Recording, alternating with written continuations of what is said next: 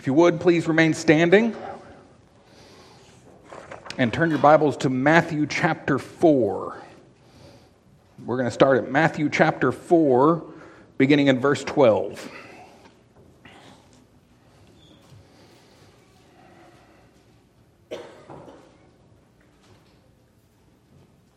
Now when he had heard that John had been arrested, he withdrew to Galilee, and leaving Nazareth, he went and lived in Capernaum by the sea, in the territory of Zebulun and Naphtali, so that what was spoken by the prophet Isaiah might be fulfilled.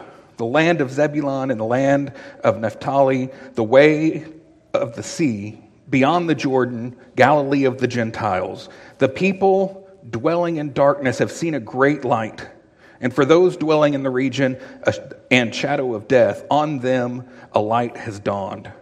From that time Jesus began preaching, saying, "Repent, for the kingdom of heaven is at hand." Please be seated. I hope you've seen, as we begin to walk through the Gospel of Matthew, what we've said all along: this is not a biography of Jesus. Rather, it is a strong defense of who Jesus is and what Jesus was preaching.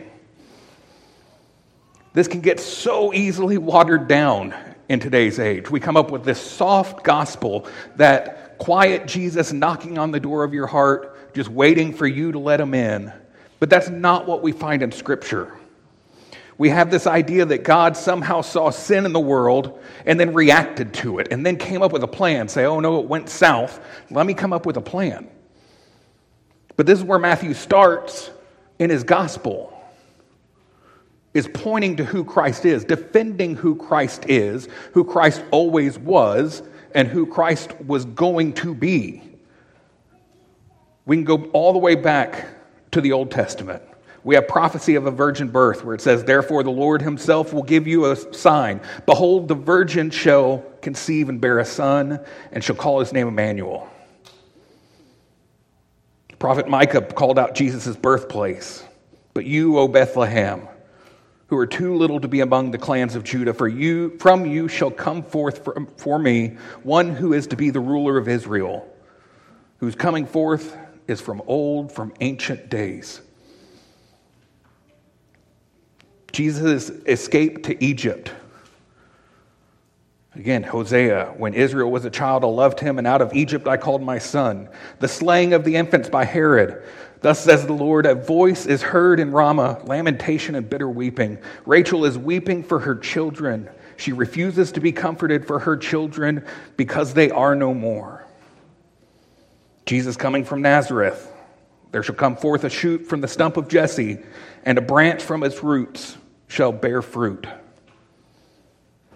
And then we hit John the Baptist ministry, all the way back in Isaiah.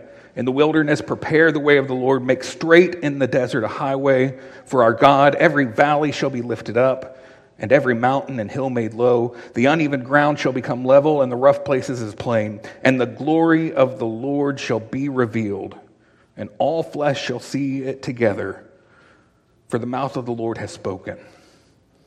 We can go all the way back to the fall of man, when you have that very first promise of the coming of Christ. Last time we hit the temptation of Jesus, where Jesus' response was, "You shall serve the Lord only."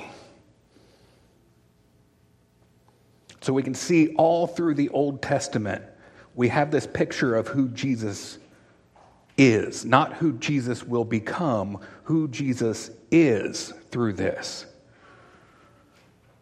We looked at a quote by John MacArthur last week, and I think it's worth repeating again today, that when we look at the temptations of Jesus right before the beginning of his ministry, John MacArthur wrote that Jesus' victory over the temptations of Satan demonstrated his divine kingship, his royal power to resist the only other great ruler and dominion in the universe, Satan himself. Christ here won his first direct battle with his great enemy, and thereby gave evidence of his glorious right and powers, the King of Kings and the Lord of Lords, the supreme ruler over all creation. In doing so, he sealed his victory yet to come.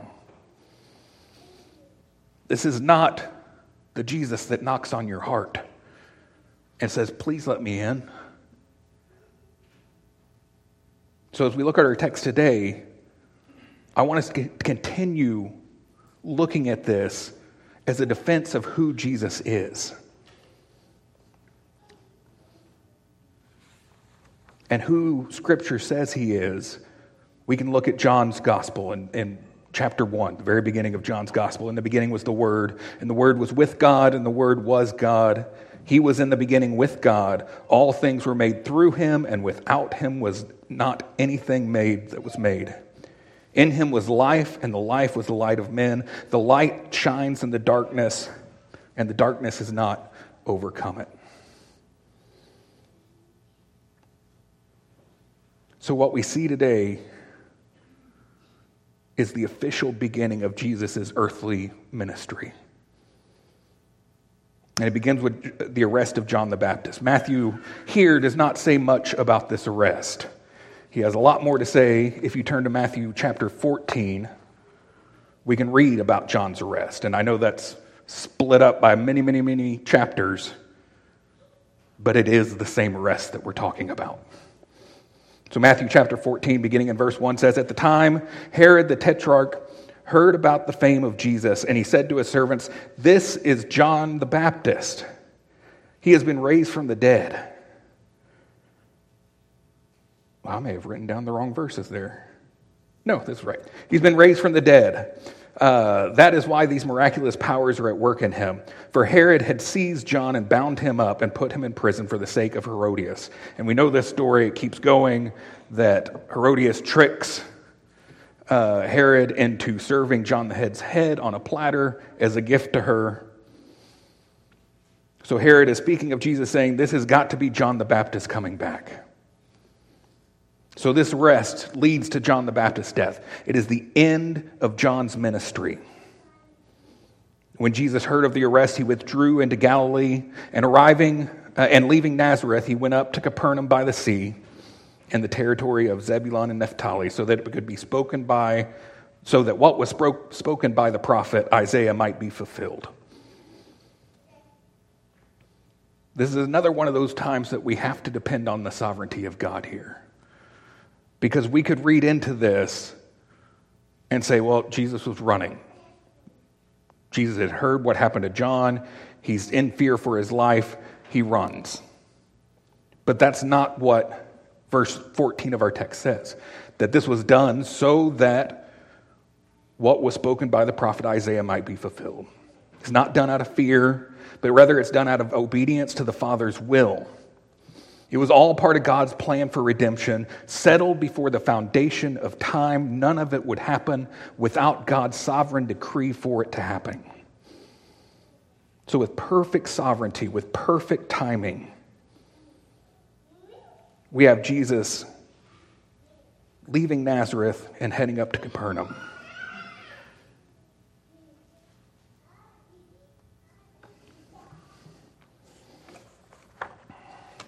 Paul, in Galatians chapter four,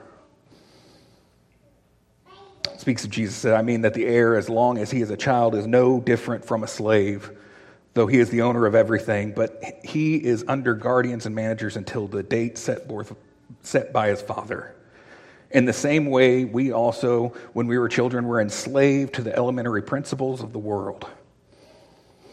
But when the fullness of time had come, God sent forth his son, born of a woman, born under the law, to redeem those who were under the law, so that we might receive adoption as sons.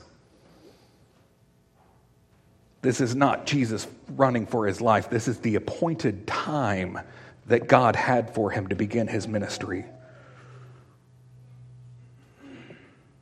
John, in the Gospel of John, Jesus proclaims, in the temple, he says, you know me and you know where I come from, but I have not come of my own accord. He who sent me is true, and him you do not know. I know him, for I came from him, and he sent me.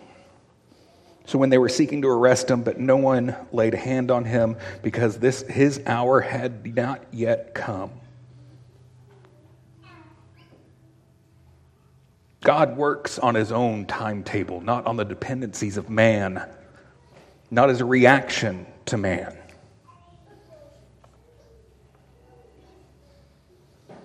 Jesus would later say when he was praying in the garden before his arrest,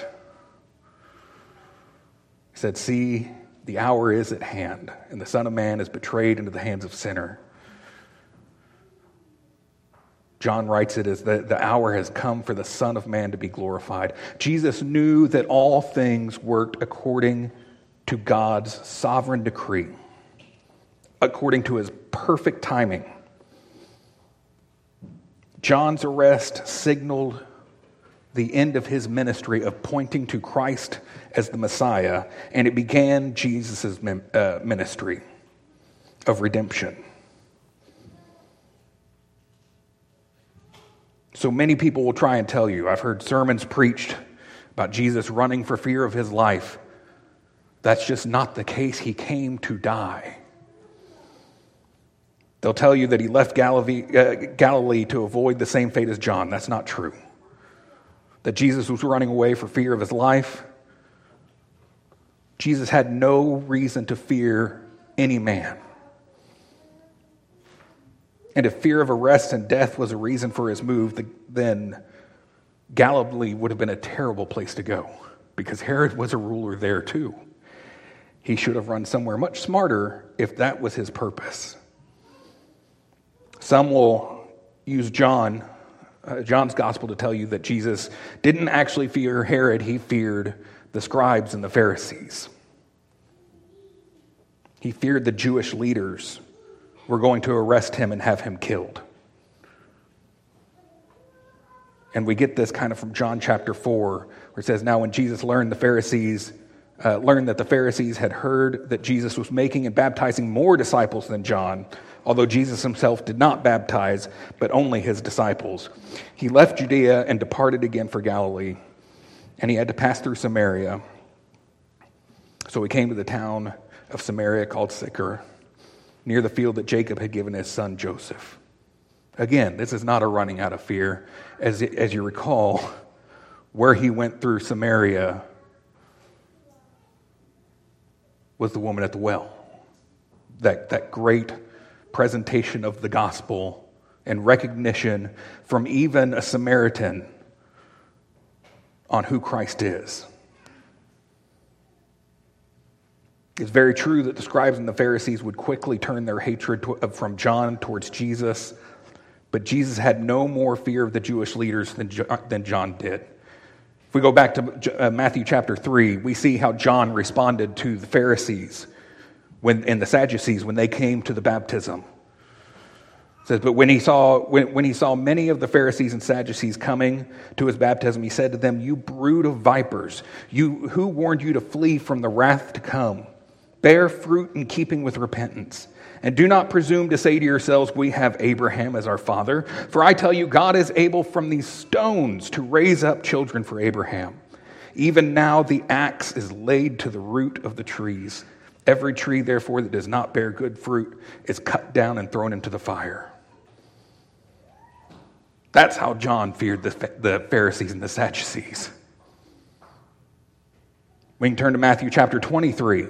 And see how Jesus responds. And I won't read the entire chapter, but you totally should. "Then Jesus said to the crowds and to his disciples, 'The scribes and the Pharisees sit on Moses' seat, so do not, uh, so do observe what they tell you, but not the works that they do. For they preach but do not practice. They tie up heavy burdens, hard to bear, and lay them on people's shoulders, but they themselves are not willing to move them with their finger. They do all their deeds to be seen by others, for they make uh, their that's a, I read that word I can't read again. Uh, I'm skipping it. Uh, broad and their fringes long, and they love the place of honor at feasts, and the best seats in the synagogue, and greetings in the marketplace, and being called rabbi by others. But you are not to be called rabbi, for you have one teacher, and you are all brothers. And call no man your father on earth, for you have one Father who is in heaven. Neither be called instructors, for you have one instructor, the Christ. The greatest among you shall be your servant. Whoever exalts himself will be humbled, and whoever humbles himself will be exalted. But woe to you, scribes and Pharisees, hypocrites! For you shut the kingdom of heaven in people's faces, for you neither enter yourselves nor allow those who would enter to go in. Jesus follows this up with six more very dramatic, very aggressive woes directly in the faces of the Pharisees and the Sadducees. So if Jesus didn't run out of fear, why then the move from Nazareth up to Capernaum? Jesus has spent almost all of his life to this point in Nazareth. If we if we had a map, we could look at it. Imagine, imagine the Sea of Galilee, the Jordan River coming out south. Nazareth was about, uh, it was just off the, probably twenty miles off of the Jordan River. Galilee, on the other hand, was up on the far north side of the Sea of Galilee. It was a Roman province. It was not very large in and of itself. As a matter of fact, the entire province of Galilee was only about fifty miles by twenty-five miles. However, it was one of the most densely populated Roman cities in the world at the time. It said that there were no fewer than two hundred four villages in Galilee, the smallest of the village having at least fifteen thousand. It's believed that there were two to three million inhabitants of Galilee. And Capernaum, one of these small sub-cities, set on that northmost point of the Sea of Galilee. Capernaum itself was about fourteen miles long by about seven miles at its widest point. Surrounding Capernaum were nine to ten thriving townships. Again, this is the most densely populated area and the most densely populated province in the Middle East. Matthew goes back and quotes the prophet Isaiah in Isaiah chapter nine to say, "But there will be no gloom for her who was in anguish. In the former time he brought into contempt the land of Zebulun and the land of Naphtali. But in the later time he has made glorious the way of the sea, the land beyond the Jordan, Galilee of the nations." And there was a lot of contempt for Capernaum. People did not like the Jews that came from that area. And the reason is that they had the Syrians to the north and to the east of them. They had the descendants of the ancient Phoenicians to the west of them. And it served as, as this little crossroad to the Sea of Galilee and to the Jordan for trade. So when you, when you read in there, the, the way of the sea, that was actually the name of a very famous Roman trade route that would go down through Galilee to Damascus, then to the Mediterranean coast, and then all the way down to Egypt. It's one of the largest trading areas in the world at the time. One ancient writer once said that Judea was on the way to nowhere, but Galilee was on the way to everywhere. Between this area being conquered by the Assyrians in the Old Testament and this new Roman occupation, most people in Galilee were heavily influenced by the Gentile world. Matter of fact, that's that's why they called Galilee Galilee of the nations or Galilee of the Gentiles. Galileans were despised by the pious Jews found in Jerusalem.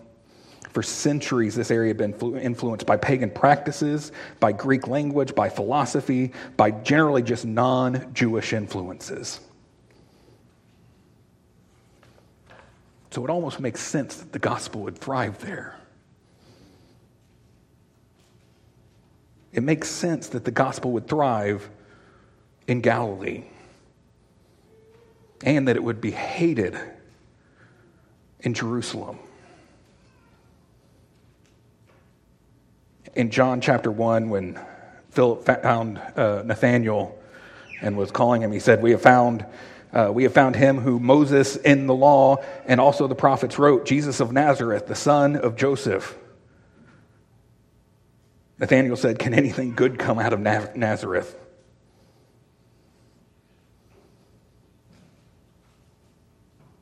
And John, when Nicodemus was arguing for Jesus to have a fair trial,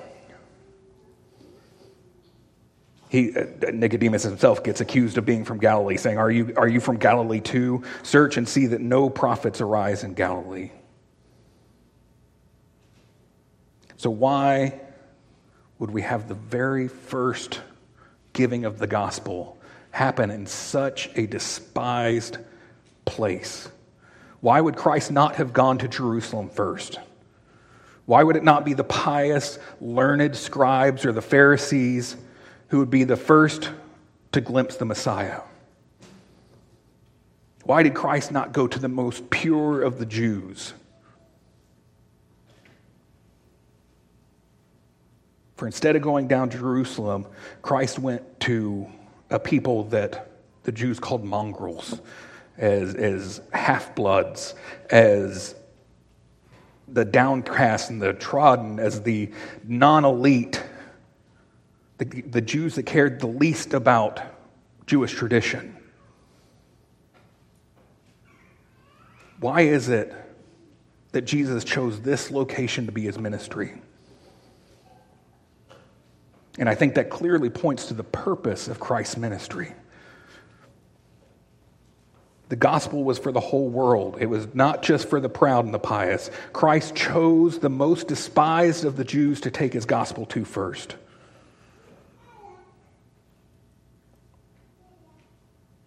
It's quoted in, in our text that the people dwelling in darkness, we're talking about in Galilee, have seen a great light, and those dwelling in the region and shadow of death, on them has a light dawned.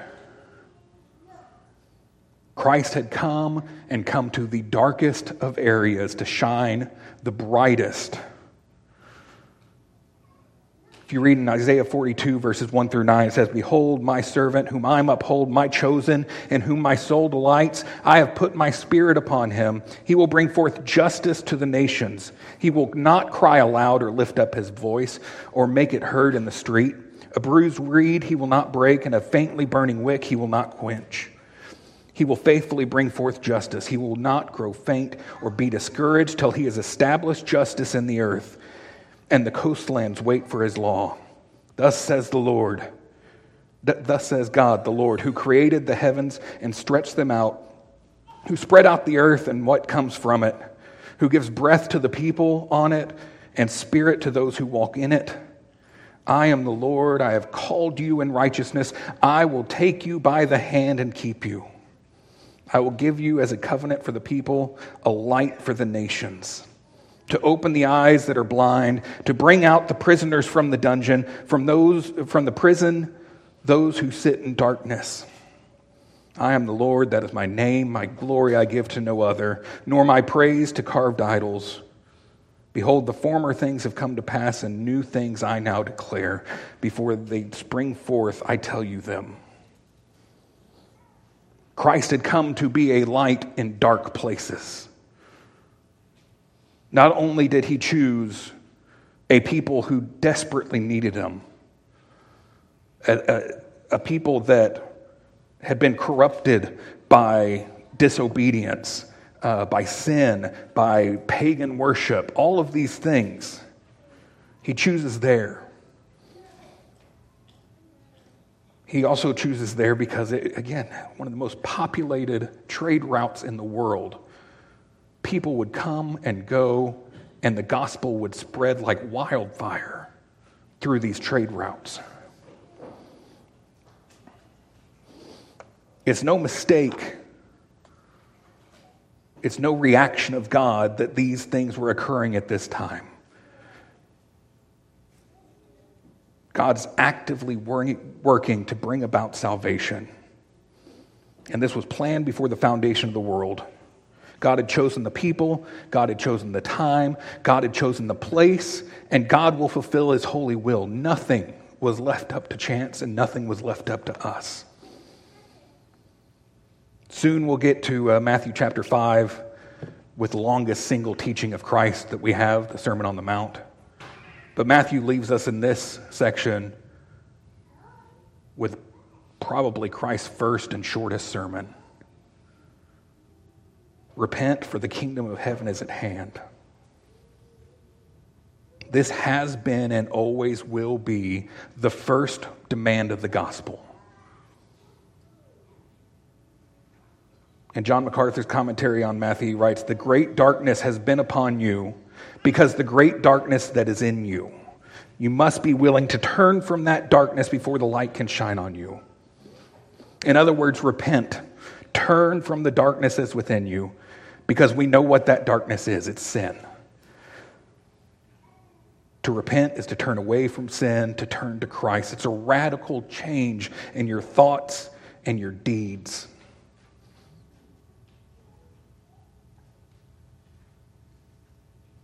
It's a radical change in how you view yourself and how you view God as holy.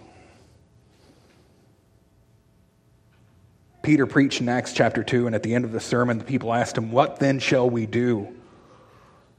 Peter's response was to repent and be baptized, every one of you, in the name of Jesus Christ for the forgiveness of your sins, and you will receive the gift of the Holy Spirit.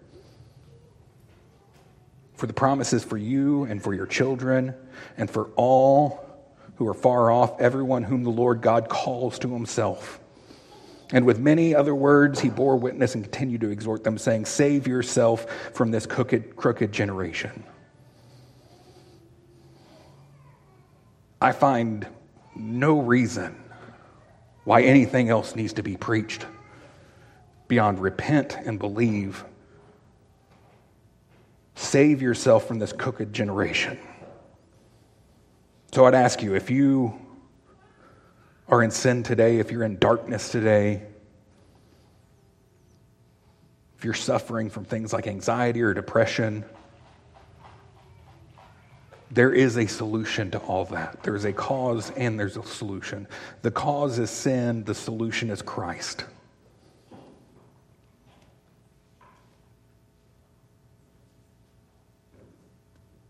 He's the light in your darkness. He came, he put on flesh, he lived a perfect life, he died a sinner's death, he rose again, and he did it all to atone for your sins and for my sins, to take the punishment that we've earned.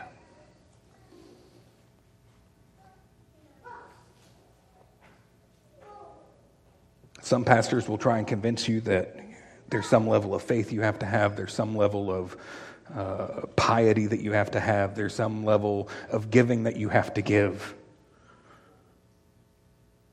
But Christ came for the unrighteous. He didn't come for the religious. He came to save wretched sinners. Christ, in his own words,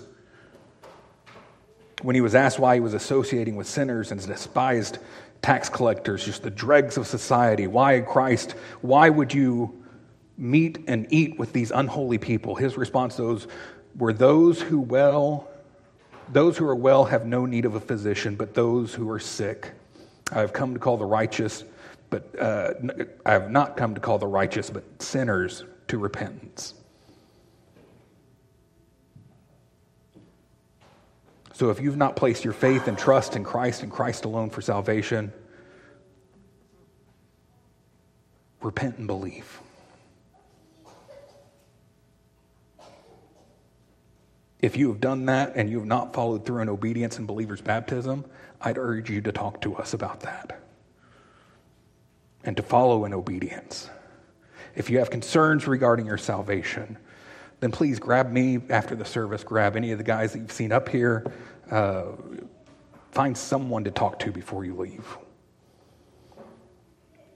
So my prayer for us today is that we will be reminded of the beauty of God's sovereign work in salvation. God's people, God's plan, his timing, his location, all of it, God. So I'll leave you with a hymn today from the Puritan uh, preacher William Gadsby. The gospel brings tidings, glad tidings indeed, to mourn in Zion who want to be freed from sin and Satan and Mount Zion's, Mount Sinai's flame. Good news of salvation through Jesus the Lamb. What sweet invitation the gospel contains to men heavy laden with bondage and chains. It welcomes the weary to come and be blessed with ease from their burdens and Jesus to rest. For every poor mourner who thirsteth for the Lord, a fountain is opened in Jesus the Word. Their pure parched conscience to cool and to wash from guilt and pollution, from dead works and dross. A robe is provided, their shame now to hide, in which none are clothed but Jesus' bride. Though it be costly, yet is the robe free, and all Zion's mourners shall decked with it be. Please pray with me. Heavenly Father, we, we thank you for your word, Lord, that you have chosen to reveal yourself, to call yourself a people, uh, Lord, to um, not have immediately destroyed us the moment we sinned, as we would well deserve. Lord, we thank you for sending your Son to take on the punishment that we so rightly deserve, Lord. We thank you for the fact that he is sitting at your right hand right now, interceding on the behalf of believers, Lord. Let us marvel daily at your sovereignty, at your holiness, at your wisdom, your grace and your mercy. It's in your, your name we pray. Amen.